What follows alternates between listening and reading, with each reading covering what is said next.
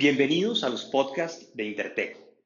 Recuerde que todos los videos asociados a nuestros podcasts, en donde se encuentran imágenes que explican más los contenidos, los encontrará en nuestro canal de YouTube buscando la palabra Intertek. Esperamos que encuentre valiosa la información que escuchará durante los próximos minutos. Intertek está presente en su vida diaria. Muchos de los productos que usted utiliza, desde el primer bombillo funcional inventado por Thomas Edison en 1880, hasta ropa, productos agrícolas y la gasolina que su vehículo utiliza, incluyendo el dispositivo en el que puede estar oyendo este podcast, es muy posible que hayan sido probados y certificados por Intertek. En segundos inicia el tema que está esperando.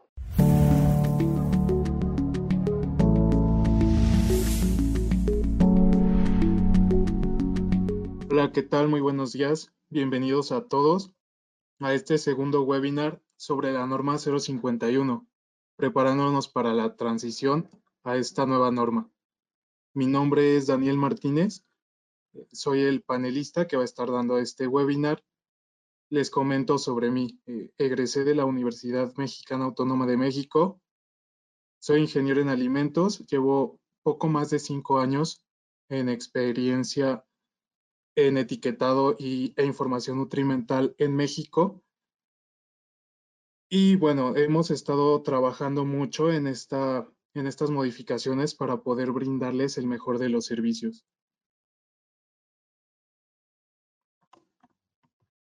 Se recuerda a toda la audiencia que en caso de tener preguntas las pueden dejar en el cuadro de preguntas y más adelante, si el tiempo nos apremia, podemos contestarlas individualmente. Si no, no se preocupen. Se guardan en nuestro buzón y las estaremos contestando de manera personal a cada uno de ustedes. Bueno, dentro de la agenda que tenemos para el día de hoy, les voy a estar hablando sobre la vigilancia y legislación que cubren a esta norma. ¿Cuáles son los riesgos por incumplir? Así como, ¿cuáles son los blindajes que ustedes pueden tener ante un incumplimiento? Las justificaciones de estas modificaciones, cómo va a estar entrando en cumplimiento y por último, las modificaciones. Vigilancia y legislación. Bueno, para darle cumplimiento a esta norma oficial mexicana y vigilar el correcto cumplimiento e implementación tenemos a la Procuraduría Federal del Consumidor o Profeco, a la Comisión Federal para Protección contra Riesgos Sanitarios, mejor conocida como COFEPRIS, así como a sus dependencias competentes. Además de estas entidades, hay leyes que rigen a esta norma, que son la Ley Federal de Protección al Consumidor, la Ley General de Salud, Ley Federal sobre Metrología y Normalización y unidades de verificación aprobadas por la Dirección General de Normas y acreditadas por la Entidad Mexicana de Acreditación. De estas hablaré en unas diapositivas más adelante. ¿Qué riesgos tengo yo como productor, importador, exportador por incumplimiento de estas normas y cómo lo puedo blindar?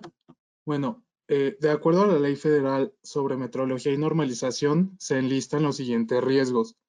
El primero de ellos es la inmovilización y retiro de producto, multas monetarias, retiro del padrón de importadores, clausuras o suspensiones. Dependiendo de la gravedad del asunto, se es acreedor a alguna de estas multas.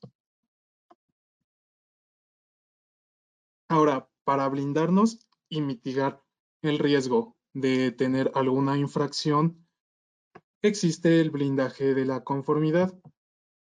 Esto se da a través de una unidad de verificación acreditada, como lo comenté al inicio. Estas unidades son entes terceros autorizados tanto por la Dirección General de Normas como la Entidad Mexicana de Acreditación para emitir una opinión experta. Estas, a su vez, pueden emitir un documento que se denomina constancia de conformidad. Este es un documento de carácter oficial que emite un experto autorizado. Este ampara que un producto cumple con la información comercial de acuerdo con la norma específica además de la legislación que le aplique, ya que no necesariamente tiene que ser únicamente la norma 051. Aunada a esta, pueden venir otras normas que son de suma importancia para dar cumplimiento íntegro. Además, estos documentos son una salvaguarda para comercializar los productos en ciertas cadenas y recibir asesoría en caso de algún evento ante COFEPRIS o Profeco. Dentro de estas ventajas, este documento tiene ventajas. El primero es que no tiene vigencia. Este documento va a ser vigente a menos que ustedes cambien el etiquetado o que cambie la norma. Otra ventaja es que se emite de manera digital. Esto permite el traslado de la información de manera instantánea. Muchas veces en aduanas se necesita este documento para que pase la mercancía. Y bueno, si se enviara de manera física, el tiempo se extiende demasiado, lo que se acelera emitiendo nuestros documentos de manera digital, protegiéndolos con un sello de seguridad de Intertek. Además de que se pueden formar familias dependiendo de la similitud de los productos. Aquí hago hincapié en que es un documento oficial emitido por un experto autorizado debido a que los integrantes de la unidad de verificación somos sometidos a pruebas ante la Entidad Mexicana de Acreditación, las cuales tenemos que aprobar con un mínimo de 80% para poder dar nuestra opinión experta y firmar documentos de esta envergadura.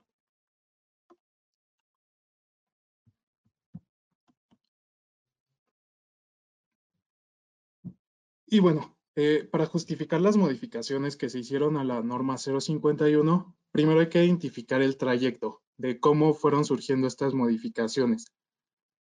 Primero, en agosto del 2019 se integraron los comités y los grupos de trabajo para colaborar de manera estrecha y coordinada. Posterior a esto, en octubre de 2019 se publicó como proyecto en el Diario Oficial de la Federación. Este estuvo disponible para su consulta pública hasta el 10 de diciembre del mismo año. En este periodo se pudieron ingresar notas, comentarios, aclaraciones, dudas sobre la norma, para que fueran consideradas antes de dejar de ser un proyecto y convertirse en una norma oficial mexicana. Ya en enero de este año se aprueba la modificación de la norma 051, considerando los comentarios, dudas, etcétera, que se emitieron. Y por último, el 27 de marzo del 2020 se publicó de manera oficial en el Diario Oficial de la Federación la modificación a la NOM 051. Esto también surge del éxito que han tenido otros países implementando un sistema de etiquetado drástico en el cual se ha visto que realmente ha impactado en la población y ha cambiado la manera en la que el consumidor consume. El primero de ellos es Ecuador, que opta por un etiquetado de semáforos en el que se identifican verde, amarillo o rojo, según sea el contenido de dicho nutrimento, bajo, medio o alto. Tenemos el caso también de Chile, Perú y Uruguay, en los cuales ya utilizan un método de octágonos, los cuales indican si es alto en algún nutrimento que para el país es crítico.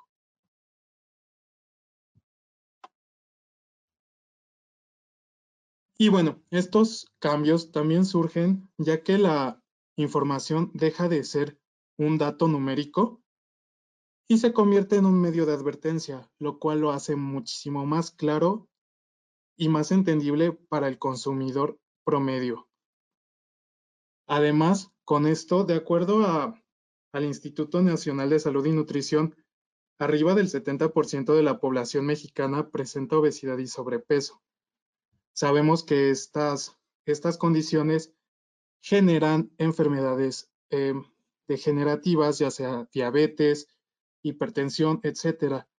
Y si lo planteamos en el ambiente en el que nos encontramos ahorita de la pandemia, el coronavirus, sabemos que esto es un factor que hace muchísimo más potencial contraer este virus. Entonces, combatiendo la obesidad en México, hay muchísimas ventajas para todos nosotros. Esto se busca principalmente para la población infantil, ya que se estima que el 50% de los niños que en la infancia contienen o tienen obesidad o sobrepeso, tienen esta probabilidad de seguir con este tipo de cuerpo más adelante.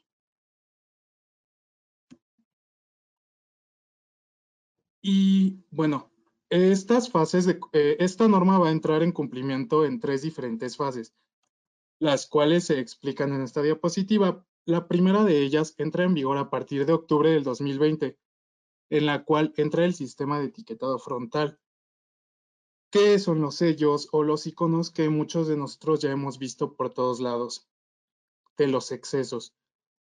Además entran unas leyendas específicas en caso de que el producto contenga edulcorantes o cafeína. En este periodo, desde el 1 de octubre y hasta el 31 de marzo del 2021, se va a permitir el uso de calcomanías o adhesivos para cubrir esta información que nos esté faltando.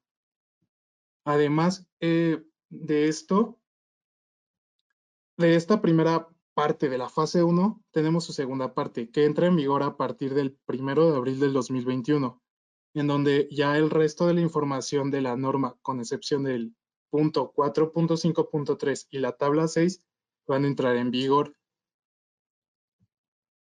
La fase 2 entra en vigor a partir del 1 de octubre del 2023, en la que se cambia la tabla para calcular los excesos por la tabla 6 de perfiles nutrimentales. Y por último tenemos la fase 3, que es a partir del 1 de octubre del 2025. Y para esta fase se entiende que ya va a ser un cumplimiento íntegro de la norma, incluyendo cada uno de sus puntos, incluso el 4.5.3. Ahora, hablando de las modificaciones, primero hay que entender que hay ciertos alimentos que están exentos del cumplimiento de esta norma oficial. Dentro de ellos se encuentran los alimentos y bebidas no alcohólicas que son regulados por otra NOM específica y que esta NOM no haga referencia explícita a la 051, así como los productos a granel y envasados en punto de venta y aquellos que determine la autoridad competente. A las modificaciones de la norma 051 se le agregaron nuevas definiciones, las que son azúcares libres, azúcares añadidos, edulcorantes, entendiendo que son tanto naturales como artificiales, para efectos de la norma se estarían tratando de la misma manera. Grasas trans, medio de cobertura, nutrimento crítico. Estos nutrimentos críticos son los que se estarían declarando en los sellos, que son grasas saturadas, grasas trans, azúcares añadidos y sodio. Productos imitación, sellos, que son los octágonos, y el sistema de etiquetado frontal, que es el octágono completamente. Dentro de estas definiciones me gustaría resaltar tres de ellas. La primera, azúcares, que son todos y cada uno de los monosacáridos y disacáridos presentes en el alimento. Azúcares añadidos son aquellos azúcares libres que se agregan durante la elaboración industrial del producto. Y por último, los azúcares libres, que son todos y cada uno de los mono y disacáridos.